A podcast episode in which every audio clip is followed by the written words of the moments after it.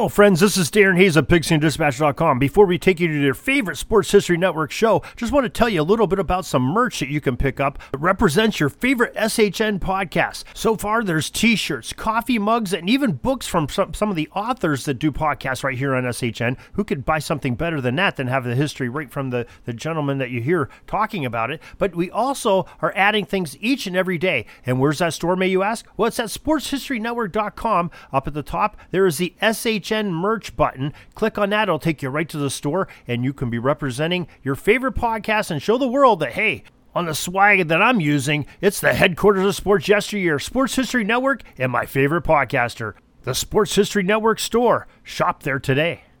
Now it's time to take a sports break, a look at sports history on a daily basis. Hello, my friends of sports history. This is Darren Hayes of the Sports Jersey Dispatch podcast. Welcome once again to the Pig Pen, your place for all things great in sports history, and welcome to your sports break for December 26th, as we are going to talk about some great milestone moments in athletic history and some of the great players that did them with their uniform numbers. But before we do that, let's make sure that you are aware of our newsletter. It is so easy to sign up for. Just go to the show notes of this very podcast, sign up. It's uh, that simple or you can go to jerseydispatch.com or pigskindispatch.com and you'll get a delivery each day at 6.30 a.m. in your email inbox. Cancel at any time. It's totally free. And you know everything that's going on from all our podcasts to our posts and some of the things going on at sportshistorynetwork.com as well. Now, let's get to those uniform numbers for December 26. They are number 3, 76, 7, 9, 10, 6, 5, 27, 66, 25, and 8. Those are some of the uniform numbers we'll be talking about in this December 26th discussion. We're going to start off in the year 1917 on the 26th of December, and it was the first National Hockey League defenseman to score a goal. It was Toronto Maple Leafs Harry Cameron who scored that goal. And in 1919, on the 26th, the New York Yankees and the Boston Red Sox reached a historic agreement to move future Baseball Hall of Fame pitching slugger Babe Ruth to New York. Ruth would eventually go on to number three in the Yankee pinstripes, and thus started the curse of the Bambino, where the Boston Red Sox would take almost a hundred years before they would be able to win a championship game.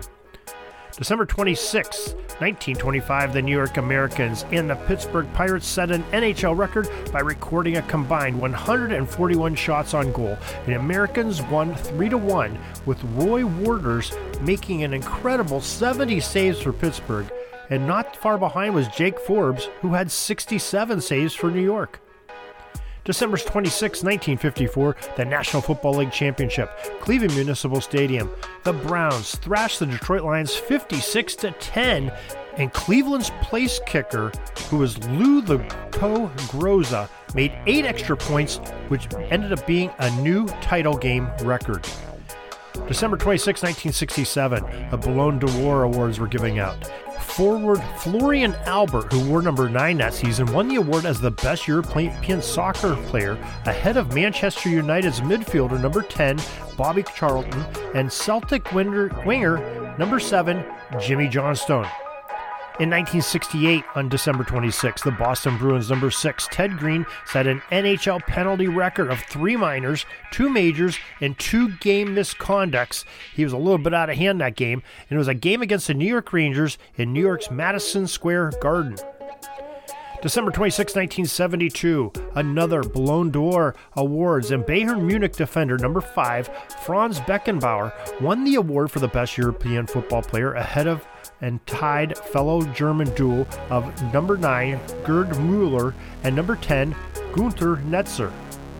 December 26, 1986, the Hartford Whaler Center, number 27, Doug Jarvis, set an NHL record of 916 consecutive games as the Whalers tied 1 1 after overtime against his old club, the Montreal Canadiens.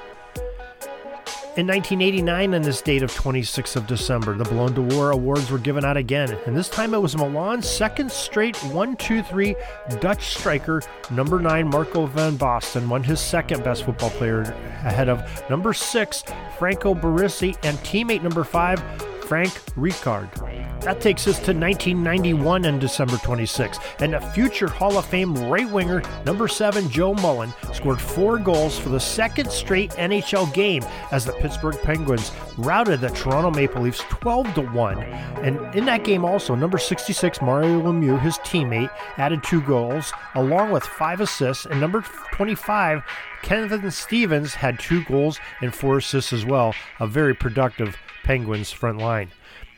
Finally, in 2006, December 26, at 40 years, 268 days, number 8, Teddy Sheringham scored for West Ham United in a 2 1 loss to Portsmouth at Upton Park in London.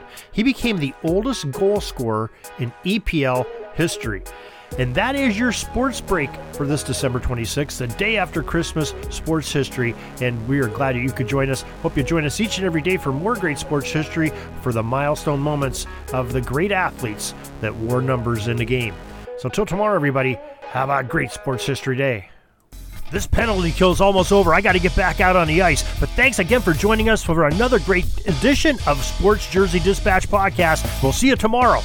We invite you to check out our websites, jerseydispatch.com and pigskindispatch.com. Not only see the daily sports history, but to experience the preservation of great events and people that play the games. Find us on Pigskin Dispatch. It's also on social media outlets of Facebook, Twitter, Instagram, and don't forget the Pigskin Dispatch YouTube channel. Get all your daily sports history.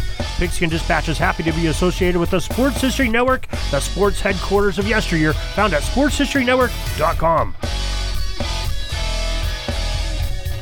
This podcast is part of the Sports History Network, your headquarters for the yesteryear of your favorite sport.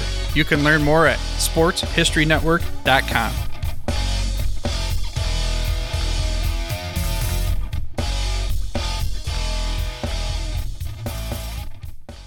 Hey there, sports history fan. This is Arnie Chapman, aka the Football History Dude, and I wanted to thank you for stopping by to listen to another episode here on the Sports History Network.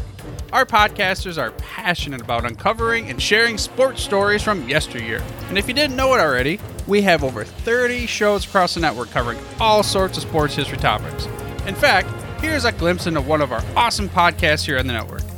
Each week, the official Football Learning Academy podcast will take you deep into the history of pro football through interviews with players, coaches, or administrators in the NFL, as well as interviews with Pro Football Hall of Fame selectors, authors, and historians You'll learn how the game evolved and important moments that shaped the sport into what it is today.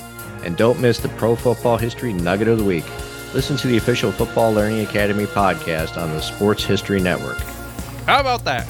I bet you're super hyped to go listen to that new podcast, right? Well, to learn about this show and all the other podcasts on the network, head over to sportshistorynetwork.com forward slash podcast. Again, that's sportshistorynetwork.com forward slash podcast.